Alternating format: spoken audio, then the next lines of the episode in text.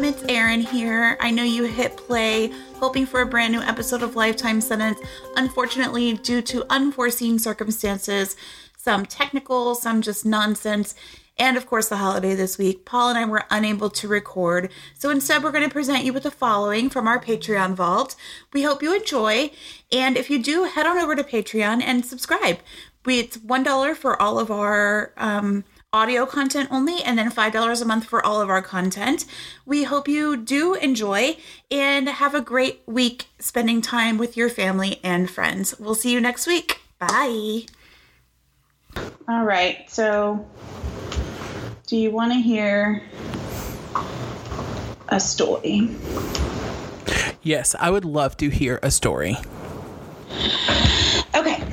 Well, actually, I'm going to tell you a bunch of stories because all I have for you this week and our listeners are hysterical Thanksgiving fails. I cannot wait. Oh my god. If my family winds up on here, it won't surprise me. Um, so I pulled from a bunch of sites Reddit, um, a New England magazine, Redbook, Cafe Mom. So there's like a bunch of stuff in here um, all mixed together. So are you ready? I'm so ready. And they are in, in no particular order, by the way. So, um,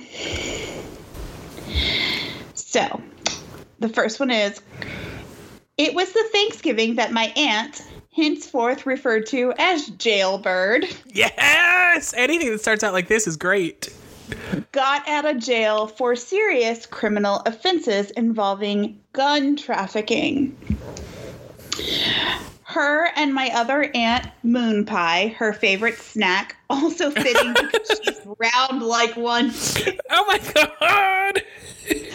um, got into an argument over who bought my sister a gift which she had had since she was four years old.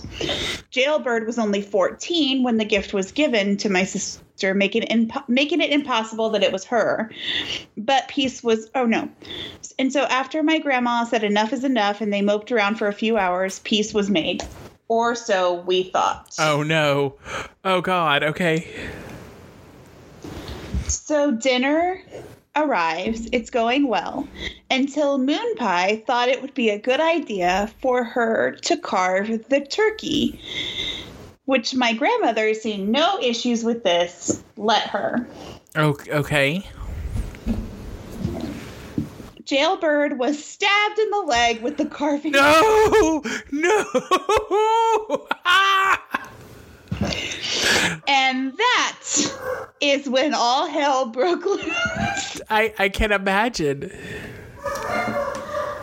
Um, I can't. Uh, crap, I lost my place because this is so funny. My sister and I were told to go to our room. We were staying there for Thanksgiving, so we occupied the guest bedroom. We left, heard some screaming and some glass breaking. And when me and my sister came out to see what all was happening, well, it had turned into an all out brawl. My parents and other aunts were trying to keep Jailbird and Moonpie away from each other and not having much success. Grandma was just sitting there. This is this is the best. I want to be grandma. Yes, absolutely. Grandma was just sitting there drinking her boxed wine and smoking like nothing was happening. I would I choose to believe that it's not only the boxed wine, but the Cruella de Vil cigarette extension. Like just real mm-hmm. classy grandma. And that she has nails that are roughly four and a half inches long. This is the grandma I'm picturing in my head. Anywho, long story short, I called the cops, and Jailbird and Moonpie now have both spent some time in jail, and on Thanksgiving too. Oh my god. That's the gift that keeps on giving. And you've got more. I can't wait. I've got more. All right, number two. I have a large family with an immense amount of borderline borderline personality disorders. Same. The worst instance was my Aunt A, who was going through a divorce, and my Uncle B had been holding some of her belongings in storage while things got settled. Well, Uncle B got drunk and told Aunt A that his new wife had sold a lot of her belongings because she wasn't paying for the storage at their house. Oh no. What? Well, my mother my mother got involved and tried yelling at the uncle, and that's when Aunt C and Uncle D got involved and started a completely different argument. Meanwhile, Aunt A was chasing around Uncle B with a knife, and my cousin called the police. It was a full out brawl by the time they got there, and Aunt A was taken away to a psych ward as she was sitting in her car with a knife threatening to kill herself, which is not okay. no. This was the first, this is the best part. This is why I even kept it in, despite that sad part. This was the first Thanksgiving I had brought my boyfriend, Oh. now husband. Well, yeah, if he can stick that out, he's in for the long haul. Or he is one of us and he wanted to see just how fucked up things are going to get. And he's like, I'm just going to put a ring on it and we'll see where it goes. Yep. All right. oh, man. One is really gross, but it's hysterical. I'm trying to. So I'm making a list of which one is your family story.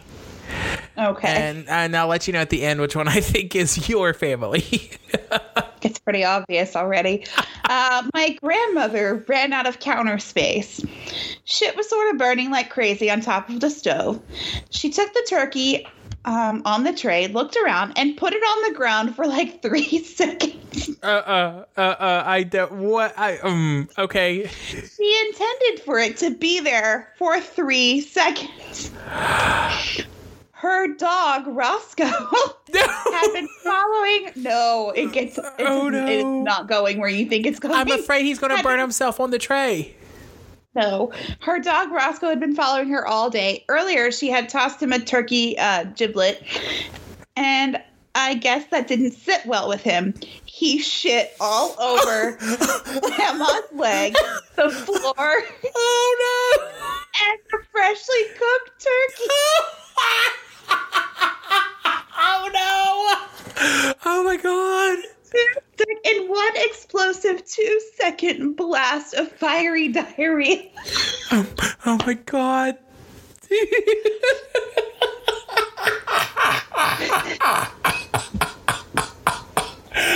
oh my god! Okay, continue. This is the one that I think is probably most like my fam- well, my family in the before times, but Okay, um, like when my grandparents were still alive. gotcha. I spent my first Thanksgiving with my husband in his Irish Italian neighborhood in New York City. As a newcomer, I was placed in charge of boiling 15 pounds of potatoes. When they were ready, I picked up the pan and surveyed the crowd ki- the crowded kitchen for a sink in which to drain them. My husband's elderly uncle, which would be my grandfather in this situation, a Okay. hundred percent Okay.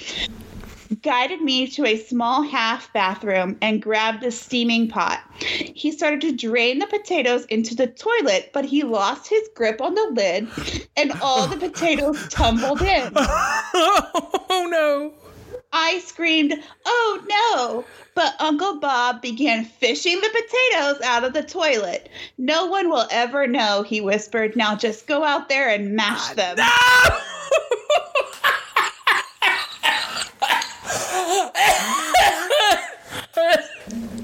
my god.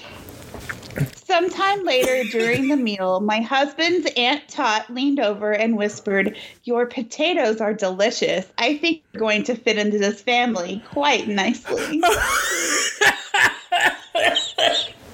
Oh my god. Oh my god. Ah. I watched uh I watched a TikTok yesterday where this girl had the like craziest laugh I've ever laugh I've ever heard. And the top mm-hmm. comment said her laugh just went through the five stages of grief. And I feel that today as I'm dying. You're gonna kill me with these stories. Okay. All right, are you ready for the next one? I don't know. You gotta let me breathe. okay, I'm back. this one, you know what? Actually, I'm going to save that one for last because it's my favorite. Okay, so we'll go to the next one.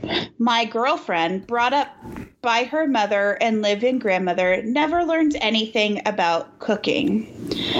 But with a cookbook and a lot of confidence, she decided to cook Thanksgiving dinner for the entire family. No, no, no, no, no, no, no, no, no, no, no, no, no. After reading the directions about cleaning and stuffing the bird, she went ahead and did so, then put it into the oven.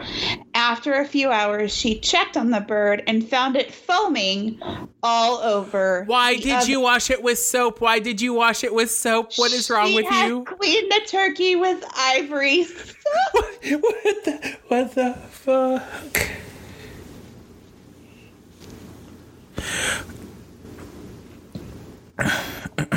Oh my god. Okay, this is more like my family in the after times.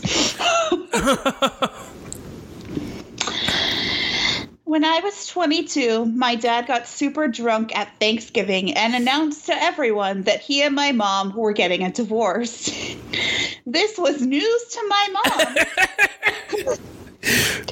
As was the fact that my dad was having an affair with my oh. mom's cousin. Oh no. Oh god. It got very Jerry Springer very quickly. No, you don't say. People were crying, and all the kids were hiding in the closets. Oh my god. the next year, I stayed home for Thanksgiving and had a pot pie and whiskey for dinner. I mean, absolutely. That's the only remedy for this situation. Oh, this is both of our families. Good. Good. I was waiting when we would finally commingle. My family isn't Jewish, but I'm married to a Jewish man and I'm raising my kids in the Jewish tradition. Okay. Last year, we went to Thanksgiving with my side of the family for the first time since we'd had kids. My redneck cousin Oh no. There's my family. really seemed really surprised to see us there. I figured out why when she loudly asked me if the Jews celebrate Thanksgiving. No!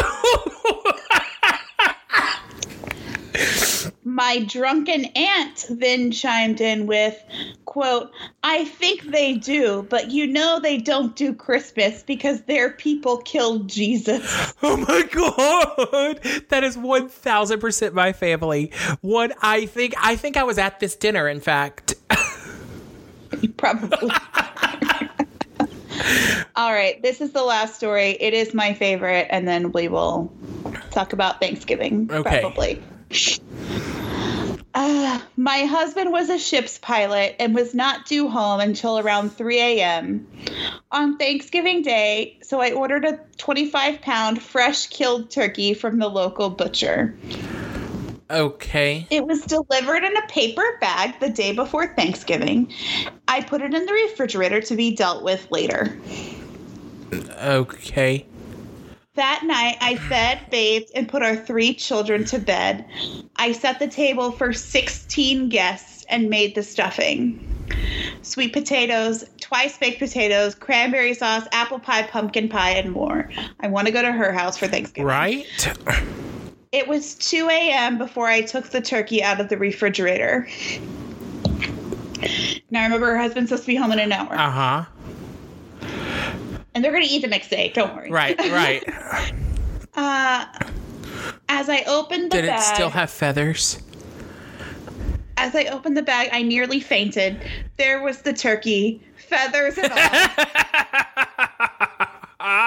Saw that coming. I tried to pull the feathers out, but it didn't work. At the hour, there was no one I could call for help. I was beginning to get hysterical, and I went into the bathroom to get some tissues to dry my tears, where I saw the answer to my problem right on the bathroom counter. You can imagine my husband's surprise an hour later when he walked into the house and saw his very tired wife crying and shaving a turkey with his with his Norelco electric shaver. oh my god. Wait, this is the best part. P.S. It worked fine, and my husband is still using electric. Oh my god. oh my god.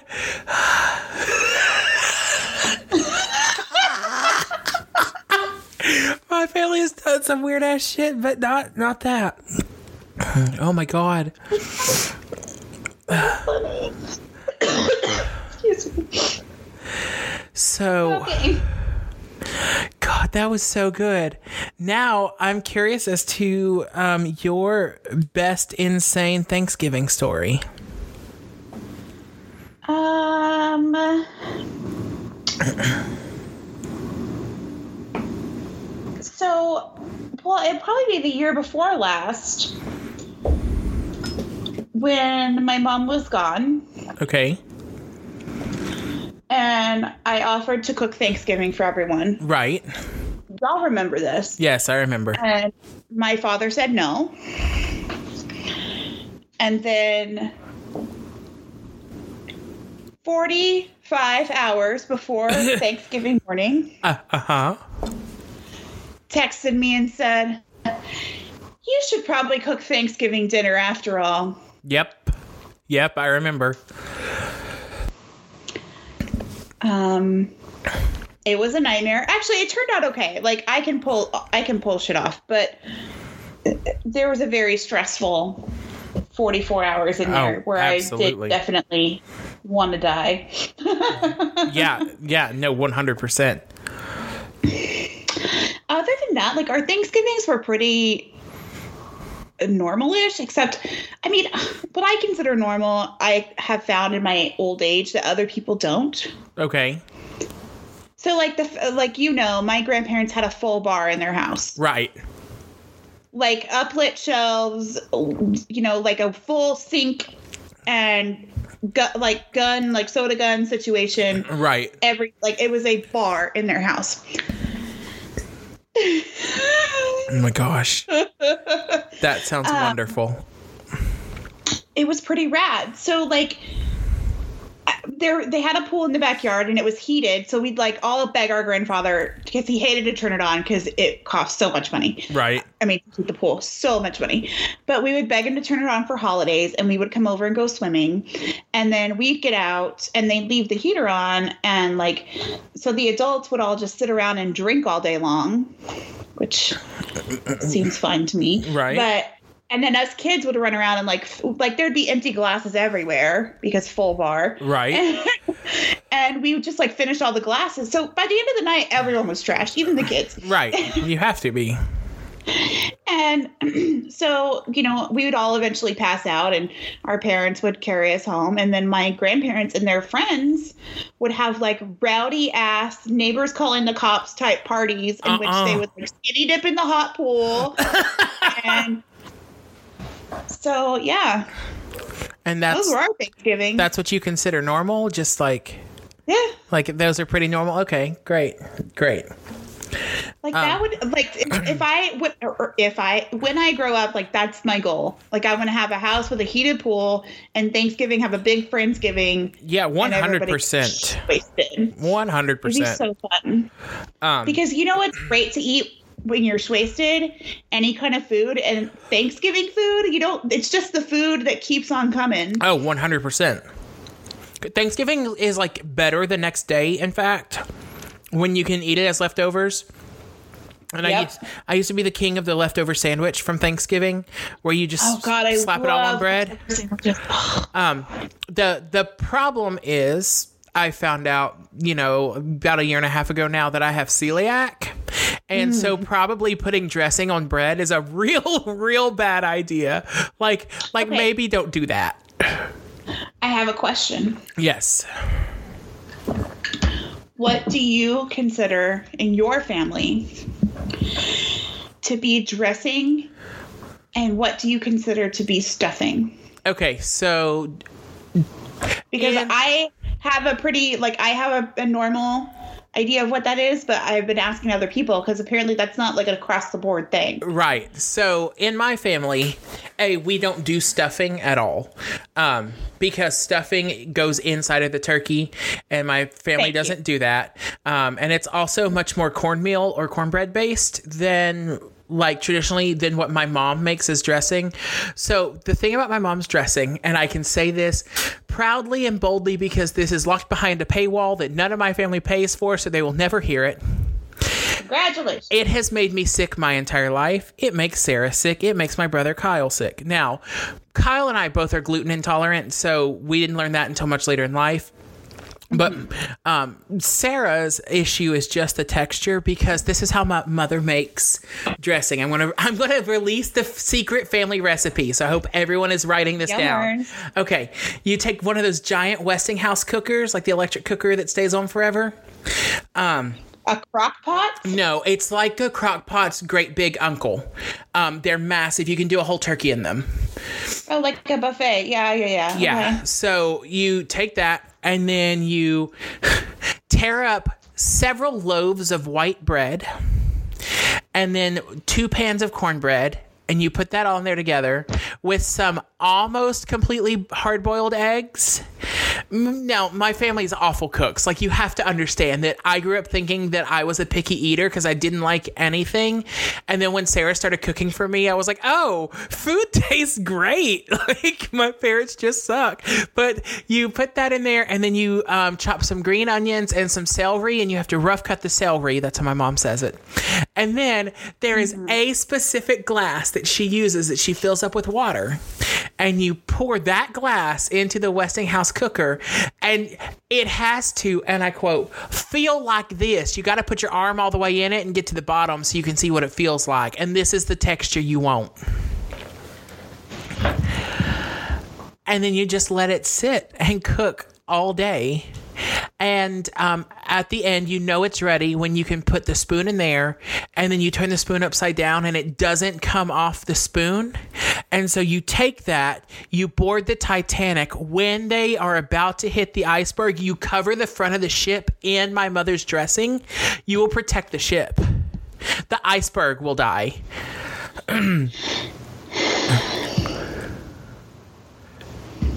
So I hope you all wrote that down because I know you're going to try it this year.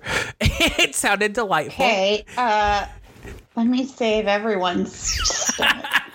so we do. Okay. So in our family, stuffing goes into turkey. Dressing is cooked outside the turkey. Right. That's the only difference. I like stuffing. That's my thing. But last year, um, or maybe it's the year before. I can no, the year before I made Thanksgiving. So last year, my cousin's wife made this like redonkulous dressing. It does not like when I say what it is, you're going to be like, "Oh my god, that sounds awful." Okay. It's so good. It has like sausage and jalapenos and like cornbread. Oh, Oh, I'm my in on god, it was so good. It it was so good. I was like, I have never tasted anything this good in my life. She, yeah. So shout out to Sonia, my cousin-in-law, I guess, and please bring that to Thanksgiving again. I'm sure you you pay for our content. You you got your big ass sticker. Yeah. What's your favorite Thanksgiving food? My favorite Thanksgiving food.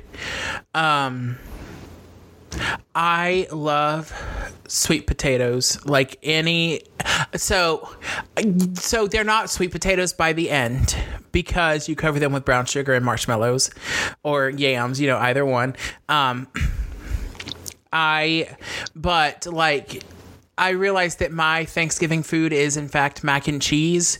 When Sarah, because so we're doing Thanksgiving at our house this year. It's easier because we have like we're the only ones in the family with a kid, um, and we have the new house, and so it's nice to show it off because I'm bougie, um, bad and bougie, in fact. but um, so Sarah is taking over Thanksgiving, and my little brother texted that he was coming, and we weren't expecting it, and so she was like, "I guess I'll add mac and cheese to the menu now." And I was like, "No, no, mac and cheese was always on the menu. I don't know why you said comma now, like like you're just now adding it. That was always on the menu." I have a bomb ass mac and cheese recipe. Like yum yum yum well, yum. I might hit you up for it. And then, um, so I did not realize that not every family has a thousand desserts at Thanksgiving until I married Sarah. Um, to to the point that my mother really and truly makes the pie of everybody's preference. So if there are 13 people coming, she makes 13 pies. we don't do we don't go that far, but we do. Okay, so my grandmother has a chocolate pie recipe that has been passed down to all of us. We make it every holiday. Um, my mother makes a rum cake every holiday.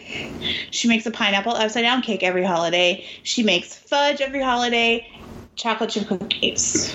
Okay. And sometimes she'll do a sheet cake. So that'll be six. Right. I make fudge. That is the thing that I always bring. I I make fudge too. I, well, it's my mom's recipe, but I love it. It's so good. well, the pillow I wanted sold out. Oh no. It said don't. It was cross stitched and it said don't get your tinsel in a tangle. I love that.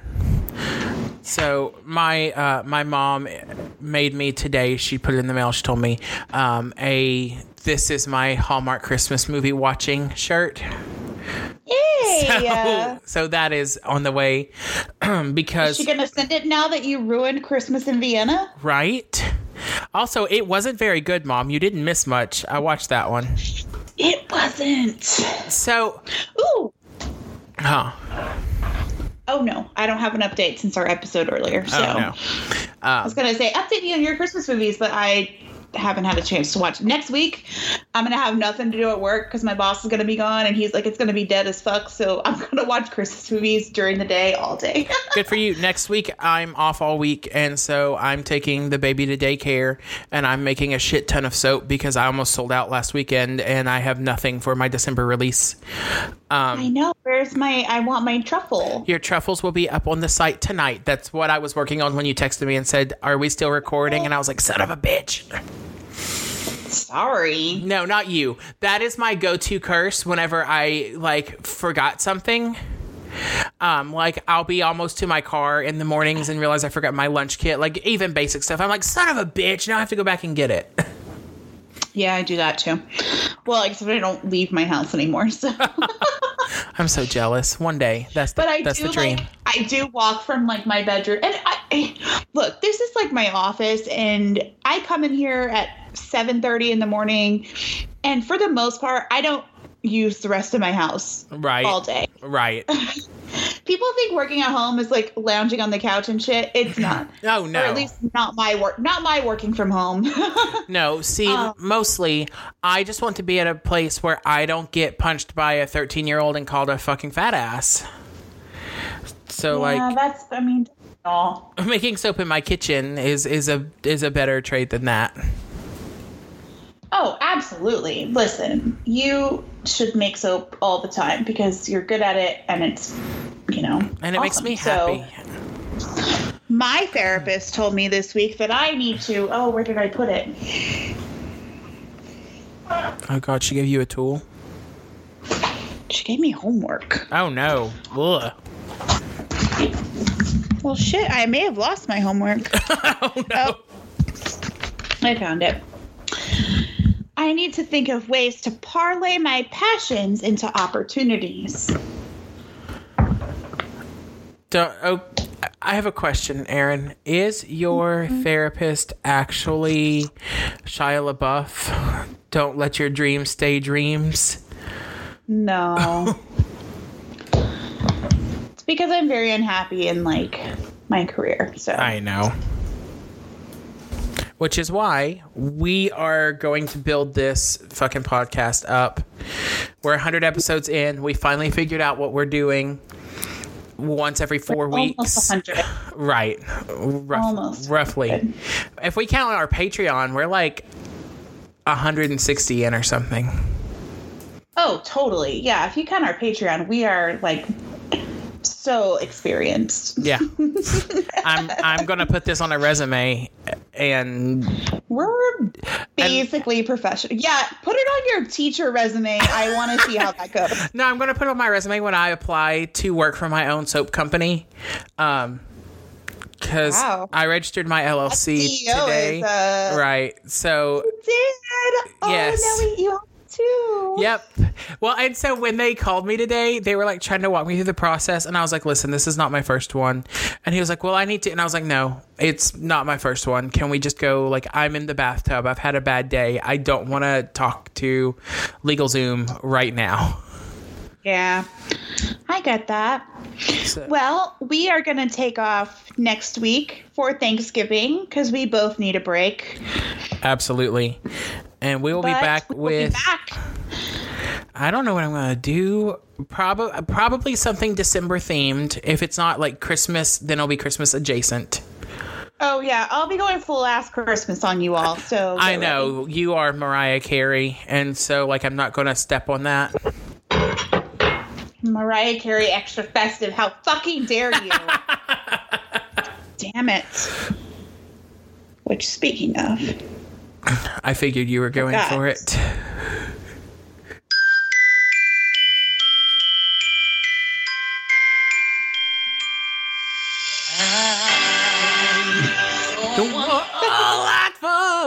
Christmas. have you seen the TikTok Oh, where the, the song starts playing Yes. and it's like, oh guys, guys, don't make, don't make me. Come on, guys. It's like, uh, yes. oh, man. goodness. Well, well Everybody enjoy your Thanksgiving. If you're seeing family, have a wonderful Thanksgiving. if you're seeing family, enjoy them. Be patient. Remember that we're all dealing with trauma this year, and people are assholes when they're dealing with trauma. And if your family's always assholes, just tell yourself that people are assholes when they're dealing with trauma, just to get through the day. And, you know, stay six feet apart, wear a mask, wash your hands, do all of those things because, y'all, I want to come out of quarantine someday. yes, and Please. we've got vaccines. Look like they're very promising. Um, Thanks to Dolly Parton. Right. Thank God for Dolly. so I I think that we are seeing a light at the end of the tunnel. It's still very small. Like don't run for that light yet, but there is a light out there. Yeah. Um, but until we see I saw a you meme again, earlier that was like, if you're not going to open bars again, at least like let us stand, at least uh, lift open container laws so we can stand six feet apart like drunk buffalo. right? I'm so down with that. I'm in Louisiana where open container laws aren't aren't a real thing. Yeah, you don't have that. I mean, I'm in Texas where it's gotten literally my my friend posted on Facebook while they were driving to Colorado with their kids like, "Oh, the one thing I love about quarantine is Texas, you know, drive-through liquor laws, whatever." And she's like sipping a margarita in the passenger seat and she's like, "Sorry, Ryan, that's her husband who's like driving to Colorado." That's so funny. All right. Well, everybody, take care of yourselves and know that we love Happy you through these holidays. And if it's tough and if it's you. not, we love you. yes. We'll see you in 2 weeks or a week. Whoops. Yep. Bye. Bye.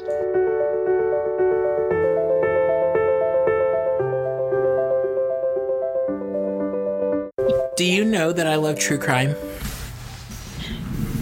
Do you? I had no idea. And do you know that I love books? I didn't know that either. Well, today I'm going to tell you about a crime that involves books. Yay! Loosely. You'll see how we get around to it. It's actually a really wonderful story. So, Pumped. you remember last Also, week? BT Dubs, Uh huh. your last, um, your last Patreon, the one about Hedy. Hedy Lamarr. Yeah, her uh, documentary is on Netflix right now. So if you want to watch it, go do that. I'm so glad you caught All of our and you. Awesome. Yeah. So, um, you remember last week when I played that really weird gig where somebody was shot and killed outside and there wasn't enough money? Um, I do indeed. hmm well, the woman who, Are you? Is this your Patreon? yes, we're in the middle of my app recording. Um, yeah, no, so, um, I meant. I know. Your Patreon, guy. right? No, so the woman who does the hiring um, is my good friend Laura, and she just like passively was like, "Hey, did you ever hear about this really fucked up murder in New Zealand?" And I was like, "Tell me everything." So then she was my attention. Right. Well, so then she was like, um, I don't remember all the details, um, but she gave me a rundown. So then on the road home, I was like, Do you mind if we listen to a podcast about it? So I found a really in depth podcast called Once Upon a Crime. And this woman who does Once Upon a Crime is so incredibly well researched. And then I went home and did more research and wound up with like 20 pages of notes. So remember last week I told you I was going to be ready to record this? Well, I had 20 pages of notes and they weren't organized because I was typing them like James Joyce style, just just as I thought them. Um Okay. what is that called? Just uh stream of consciousness style. So Yes. I had to work That's how I do all of my notes. I know that is not how I do them because it really stresses me out. So I uh, went and redid them, and so I used that Once Upon a Crime, and then um, I went into Murderpedia and I started looking up all the articles, and then I found out that that's where she did the bulk of her research too. And so basically, all I was doing was re re quoting Once Upon a Crime. Sure. But um so this is the um this is a an old murder too. You know, I kind of like those old historic ones. Yeah. Um it was in the 50s. Ooh, okay. Um it involved two young girls from Christchurch, New Zealand. One was 16 and the other was 15. Um and they were like very very different. One grew up very privileged. Her father so one juliet hulme um her father was a professor. He was the director of um, the university there like the provost. And um, he was a world-renowned mathematician. He helped design um, the nuke. And um, I mean, he was just an incredible, incredible mathematician, brilliant. Um, and his Okay. his wife Hilda prided herself in being a society wife, and like she was one of those keeping up with the Joneses type people. Um, and since he was the director of the university there, they lived in a sixteen room mansion in Ooh, New Zealand, right? Um, so that was Juliet, and on the other side of the track, Did you go to Taco Bueno? uh, yeah. and um, from the far other side of the tracks was Pauline Pauline Yvonne Parker, whose parents were very much working class. Um, her father was a fish seller, and um, she had dreamed of living the life that Juliet lived. Um, she had grown up really wanting to play tennis like all the rich girls did, but she actually um, had lameness, so she could not be. I don't know what the actual diagnosis was, but she could not play tennis or do any sports that involved a lot of running because I think she had a Was she twisted just leg. really was she just really bad at tennis? And we're like, that's lame. because that's the only that's the only way I can think of that statement being any kind of correct. Um, th- uh, this particular thing said she walked with the suspicion of a limp, which makes me think she's just like anticipating having a limp one day, which is not the same as having a limp. Uh, also, it's a medical diagnosis. It's not a, a mystery. like, what the hell? I don't know. This was the 50s. Like, I think they were still diagnosing ghosts in the blood sometimes. Do cocaine about it. That's my favorite. So, um, she always wanted to either play tennis or ride horses. Um, so when she met her friend Juliet Hulme, who owned a pony, she Pauline would sneak over and ride it and um, pretend like she was part of this fancy saddle club and like she lived her fantasy life through Juliet. Um, and Speaking of lame, fancy clubs are lame. you would know. You have the insider story. I would know. They're super lame. Um, so Pauline and Juliet struck up this really interesting friendship that, um, because of the time period, everyone suspected that they were lesbians and therefore they were, you know, accursed. They were straight from the depths sure. of hell, right? Um, They're, they actually never confirmed that they had any kind of relationship beyond friendship. Um, But I don't blame them because I wouldn't either. right.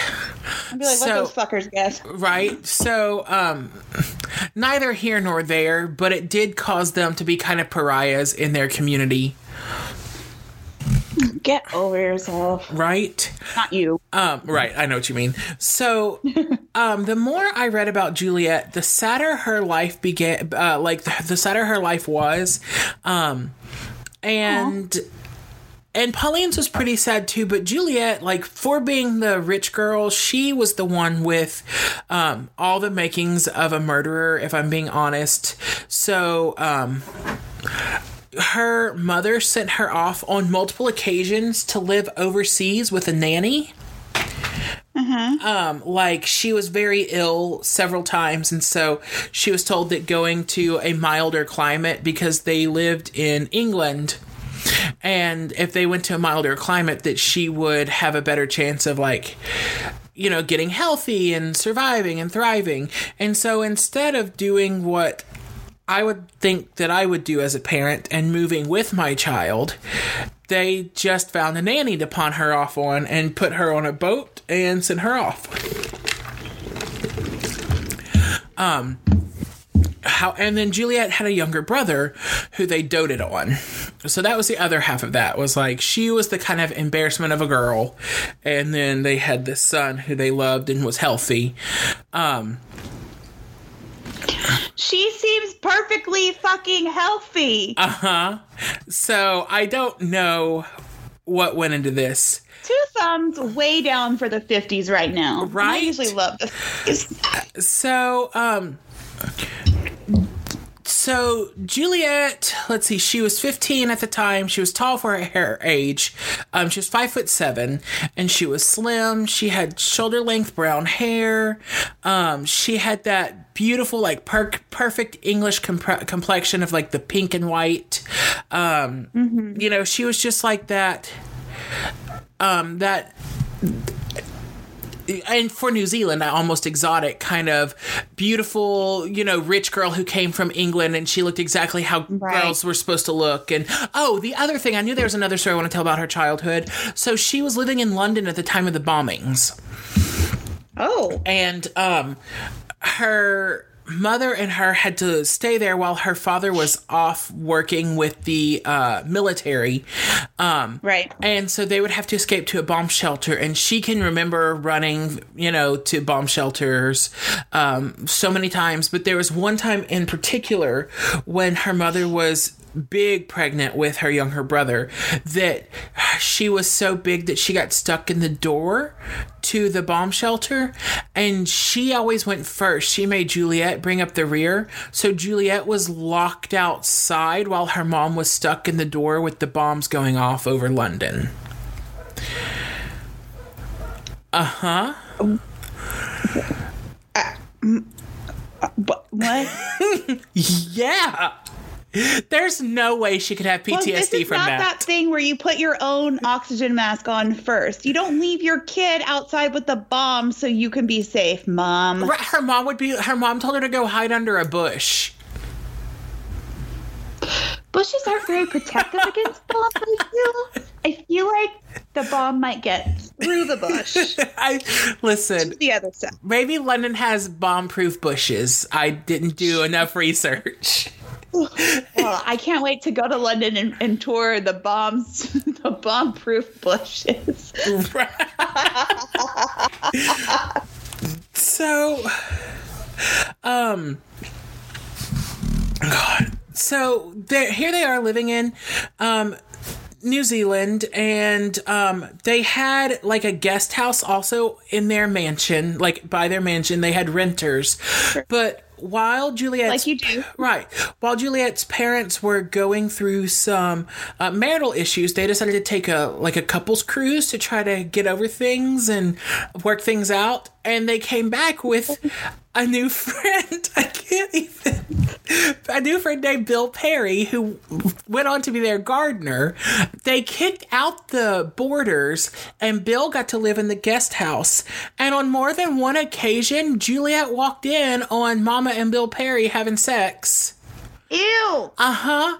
And Mama lying, and this was like Juliet was 14, like she was old enough to know what was going on. And Mama butt ass naked in bed next to Bill Perry, and they're each sipping tea, like post coital tea, everyone's favorite tea. um, Mama goes, When it's so good, you don't need a cigarette. You need a spot of tea. So Mama looks at Juliet and she was like, Oh, well, Bill was feeling bad, so I brought him some tea. And it's like, you know, tits and tea, that's the quickest way to heal any man. Like, I don't.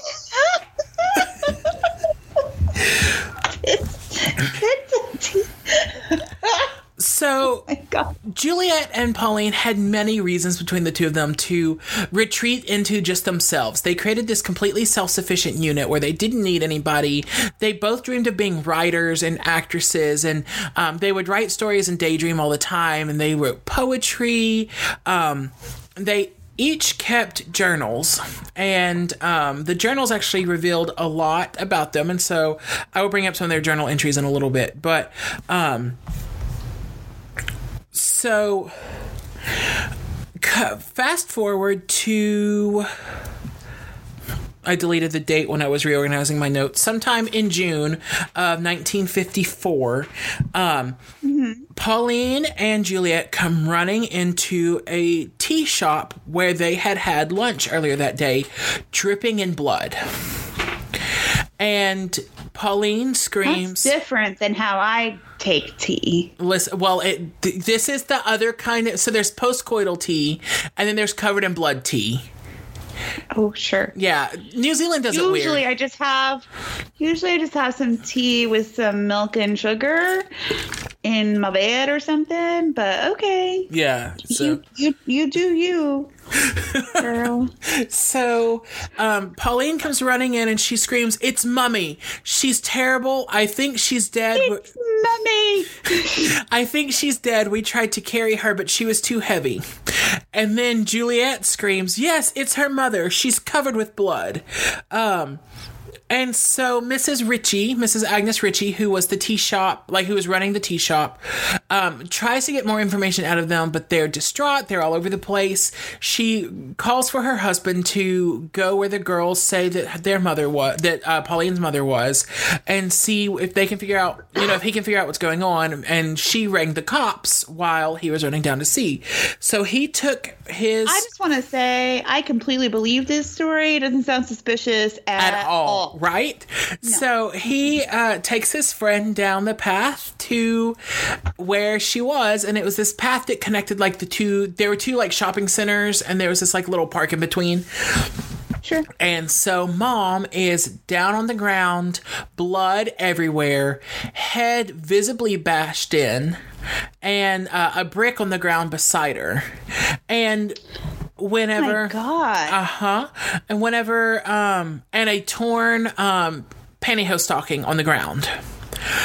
So the girls say to Mrs. Agnes Ritchie and then to the police when they arrive that they were walking and the mom lost her footing and she fell and she hit her head on a rock. And then they tried to pick her up and they dropped her and she hit her head again. And they tried one more time and she hit her head again. And so that's when they decided to run for somebody. You know, that time when you try to pick your mom up and you drop her three times directly on a brick.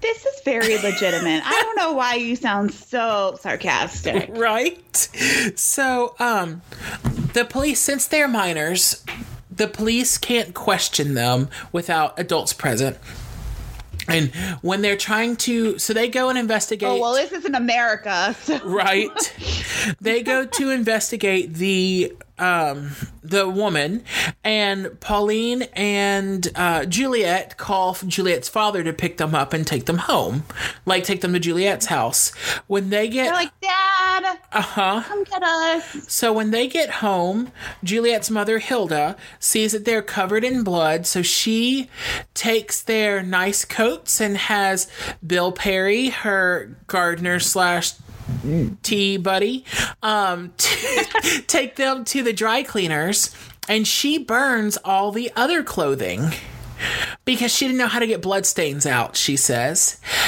and then. Jesus. Okay, sorry. She also takes all of Juliet's diaries and all her writings and burns them too while the girls sleep off the trauma of the day. Not suspicious at all, This is very Cindy Anthony of her. right? So, um, the police begin investigating and, um, they ask um, Pauline if she keeps journals, if she keeps diaries or anything, because um, they they just need to clear her name. Like they really convince her that they're trying to clear her of it, even though everyone on Earth knows that these two girls did it, right? So they get her diaries, and I'm just going to read you some of the entries. So, yes, June 23rd, that was the day. Um, I found my dates finally. So, here's some of the entries. February 23rd, actually, if these notes are to be believed, she wrote January 23rd. Sure. Um, 1954. Why could not mother die? Dozens, thousands of people are dying. Why not mother and father too? Life is very hard. Why could not mother die? April 28th, 1954. Anger against mother boiling inside me as she is the main obstacle in my path. Suddenly, means of ridding myself of the obstacle occur to me. If she were to die, dot, dot, dot. I. Uh, what path? Is it the path between the shopping centers? Yeah, that's the that's the obstacle. She's the she's the thing blocking. They just opened a new cosmetic store down there, and mommy is blocking the path. Well, I assume that if she moves out of the way, she will no longer be blocking that path. Uh, I'll ex- no need to get the brick involved. right. I'll explain the motive in a minute because it's a seriously fucked up motive too. So God. June twentieth. Deborah and I talked for some time. Deborah is her pet name for Juliet. And Pauline prefers to go by Paul. So they're Deborah and Paul when they write about each other. You see how much I'm squinting at you right No, now? it all sounds like this is not real. like This sounds completely made up. so Deborah Deborah, first of all, no. Deborah and I talked for some time. Afterwards, we discussed our plans for moitering mother M O I D E R I N G because that's how they say it in gangster films. It was a moita. Like she writes moita like seven times in her journals. We discussed afterwards. We discussed our plans for Forensic countermeasure, Paul, okay? We discussed our plans for moitoring mother and made them clear. But peculiarly enough, I have no qualms of conscience. Or is it peculiar? We are so made. I um it's peculiar. I just want to say I think it's peculiar.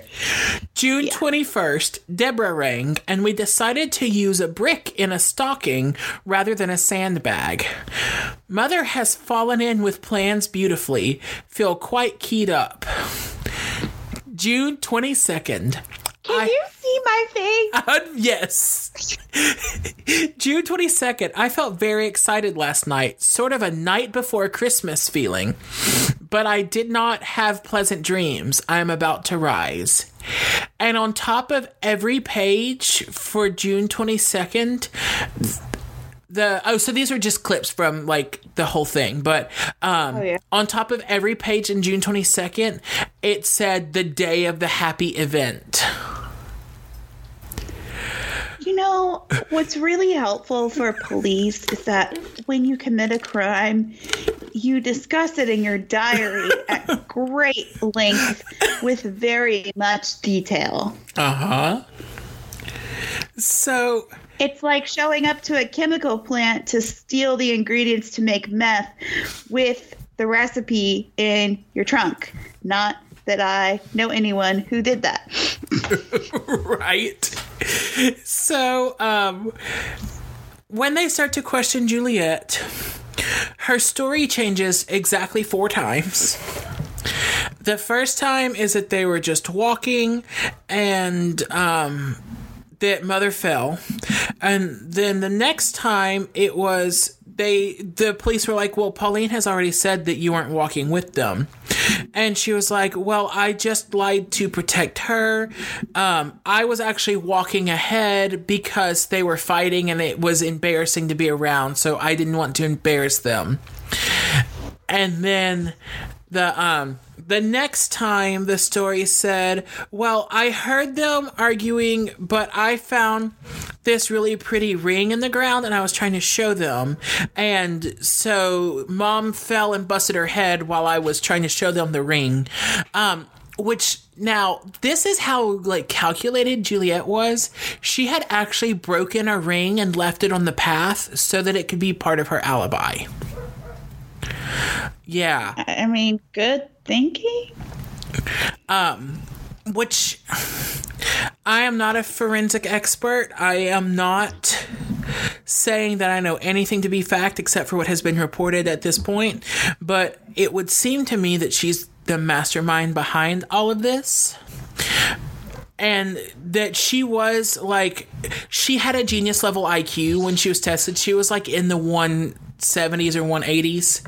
Um, Wow. yeah, so um anyway, and so finally she actually just gets to around to like she helped Pauline once Pauline went on her rampage, but it was just because she felt like she had no other choice. It's like that age old conundrum. Like when you find out you're a genius, you're like, do I join Mensa? Because it's so politically motivated and, you know, you have to pay money for it. Or, or, do I commit a murder? God, I hate when I have to f- decide between politics and murder. Same. Now, to be fair, that's actually a, a pretty tough choice. If my options are go into politics or commit a murder, I don't know which one I would pick most days. Well, but it's now 2020. It was the 50s back then. That's true. I feel like everyone had a very clear enemy in the 50s. the lead detective on this case also brought in their um in the trial against the women uh uh, against the girls i mean he um he told so in his testimony he said that um, when he was talking to pauline parker about her mother's death oh also after all this pauline finds out for the first time that her parents aren't married that her dad actually has a secret family elsewhere that he ran away from and that her mom knew about um, and so they could not legally get married. And so the state actually forces her to change her name to her mother's maiden name because they were using the last name Rieper, but that was not allowed because her parents weren't married, which I don't know how the government can tell you you can't have the last name you were given. But whatever. They can't, but also. I mean, they can't because you can literally change your name to anything. Right. Right. I mean, just look at Cher. She doesn't even have a last name. Nope. I'm going to see her in two days. I am so jealous. Shut up. Um, anyway, so um, he said that in his testimony, Detective Brown said that um, at first Pauline Parker said that her mother had slipped and hit her head on a rock or stone. And when he told her, we believe the girl Hulme was not present when the fatality occurred, Pauline looked surprised. And then Detective Brown said, You are suspected of the murder of your mother. And Pauline made no reply. Um, he said, I told her that she need not say anything then, but she could make a statement if she wished. And Pauline said, No, ask me questions. And so here's the um, interview that followed. Question. Who assaulted your mother? Answer I did. Why? If you don't mind, I won't answer that question. When did you make up your mind to kill your mother? A few days ago. Did you tell anyone you were going to do it? No, my friend did not know anything about it. She was out of sight at the time. She had gone on ahead. What did your mother say when you struck her? I would rather not answer that. How often did you how often did you hit her? I don't know, but a great many times, I imagine. What did you use? A half brick inside the foot of a stocking. I took them with me for the purpose. I had the brick in my shoulder bag. I wish to state that Juliet did not know of my intentions and did not see me strike my mother. I took the chance to strike my mother when Juliet was away. I still do not wish to say why I killed my mother. Methinks the lady protests too much. Uh huh. Did you tell Juliet that you killed your mother? She knew nothing about it. As far as I know, she believed what I told her, although she may have guessed what had happened, but I doubt it, as we were both so shaken that it probably did not occur to her. Why did Juliet tell the same story as you to the lady in the tea kiosk? I think she simply copied what I said. She might have suspected that I had done what I had done, and she would not have wished to believe it, nor to have got me in trouble. As soon as I started to strike my mother, I regretted it, but I could not stop. I have a question. Uh huh. How did they both get covered in blood? Uh huh. That's what they asked too. Um, so as it came out, you know, like I said, these girls had formed this like self-sufficient unit. They were dreaming of writing and stuff together, and um, they were going to move to Hollywood and be actresses and Hollywood writers, and that was their dream. Um, but um, between Juliet's mother's, like Hilda's very blatant affair, and her father actually being really bad at running a university despite being a brilliant mathematician, um, they were going to leave Christchurch, New Zealand. They Okay. were headed towards South Africa next. And um, Juliet had convinced herself and convinced Pauline that Pauline was going to come with them and that they would just be together forever. And um, Juliet's, I mean, and Pauline's mother said, absolutely not. You are not moving to South Africa. What the hell is wrong with you? Which seems like a perfectly good, reasonable reason to kill your mother. Oh, no, I was going to say it's a perfectly reasonable response by the mother. No, no. Listen, I know that you feel a connection to her because you are a mother, but um, as somebody who was 16, I can tell you that. Oh my god. so, um, as they, uh, sorry, as they went to court for this nightmare, um, the, um, they were question uh, their sanity was taken into question um, and their defense tried to argue for uh, insanity via um, folie à deux Folie à deux.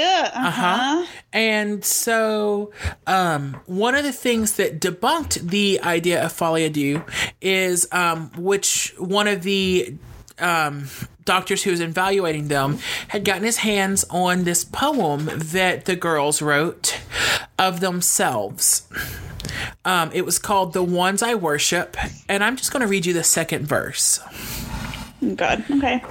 I worship the power of these lovely two, with that adoring love known to so few.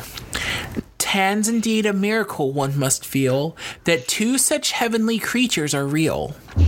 Both sets of eyes, though different far, hold many mysteries strange. Impassively they watch the race of man decay and change. Hatred burning bright in the brown eyes for fuel, ivy scorn glitters in gray eyes, contemptuous and cruel. Why are men such fools they will not realize the wisdom that is hidden behind those strange eyes? And these wonderful people are you and I. I mean, that's really bad. But it also shows that, like, so one of the defining things of Folie à Deux is that it's a sudden onset, like it's a mm-hmm. it's a psychiatric break that happens at the same time between two people. yeah. This poem was written months in advance, so they just truly thought themselves deities. And thought the entire world was blessed to be with them. You know, I always think these two people at my work have folie à because when they get together, they're crazy. But now I think it's this thing. Right. They think they're God. Right. Um That's that one. So, because they were both minors, New Zealand could not charge them with any life offense. So, they did go to prison for five years each. But, um, one of the things they said was, at least if we go to prison, we'll still be together. So the judge put them in prisons on opposite sides of New Zealand. Um, dumb, dumb dummies. So, and that was the last time that they saw each other in person. They were briefly in the same prison right toward the end of their sentences, but they were on opposite schedules, so their paths never crossed. Um, so after it was all over, Pauline actually she changed her name and faded into obscurity. Um, and um, Juliet, her father stopped speaking with her. Um, but her mother did not. Her mother and father actually divorced, and her mother married the gardener, um, Bill Perry.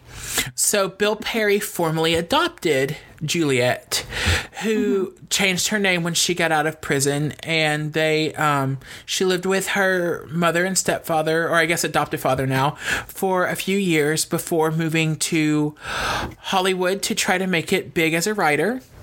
Um, and then she moved to um, Scotland to live as a writer. And uh, she actually has published over a hundred books now, many of which are murder mystery novels. Interesting. And her name is Anne Perry. And she's a very prolific writer who has actually written for Hollywood and um, just kind of buried her past for a long time. No one knew who she was until in the 90s, um, a movie called Heavenly Creatures was made, starring Scarlett Johansson, I do believe, yes. about this case. Oh. So it revived um, interest in this case, and a journalist actually went out and did digging and digging and digging until they found that Anne Perry was, in fact, Juliet Hulme. Um, and so she's given a couple of interviews about her past and that she never actually hid it. She just didn't bring it up. Like, It's Kate Winslet, not. Thank you, Kate. Winslet. Um, I knew Scarlett Johansson felt wrong, but then once I'd said it, I had to commit to it. Um, so, um, you know, she gave an interview about how she never said that she wasn't this girl. She just never openly said that she was, and um, it turned into this big thing. Um, but yeah, she turned to a very public life where she wrote about murder, which I find super odd. But you know, to each his own. Um, meanwhile, Right, what you know, I guess. um, they were never able to formally track down Pauline, but they did track down one of Pauline's siblings who spoke on her behalf. She said that she'd spoken to Pauline to get permission to speak up, but um, basically, Pauline spent the rest of her life um, atoning for this murder. Um, She became um, very religious. She lived her the rest of her life almost like a nun. Um, she taught horseback riding lessons, and then she would retire to her home every day to pray. And um, she cut herself off. Like she really went into hermitage and um, locked herself behind closed doors and had no TV and no radio and did not get newspapers. She had no contact to the outside world. wow. So That's really sad. it is very sad and probably the most interesting case I've heard in a long time. And so the other person in Heavenly Creatures, um, the other actress, she played Rose on Two and a Half Men, and Really? Lurlyn in Sweet Home Alabama. Huh. Yeah, What? How interesting. Yeah. Um, so IMDb holds all kinds of interesting information. I cannot, like, I'm going to watch this movie now that I have read about You this should. case. Uh, and I will tell y'all how it is because I'm on spring break, so I'll probably watch it this week if I can get my hands on it. You lucky duck. Right? So that is the story of Anne Perry, murderer to murder mystery writer. It's very interesting. Thank you for Very indulging me. And I told Sarah, I was like, you know, I've not given a murder in my um, Patreon notes in a long time. that it's Yeah. nice to kind of go back to my roots. For sure. All right. Well, everybody Well, have next a, week I'll Oh, be yeah. back with the next segment of the Royals or the Windsors. Very excited. Good. I can't wait to hear all about it. Yay. All right. Well, y'all have a beautiful day and thanks for sharing your time with us. Yes. Bye. Bye.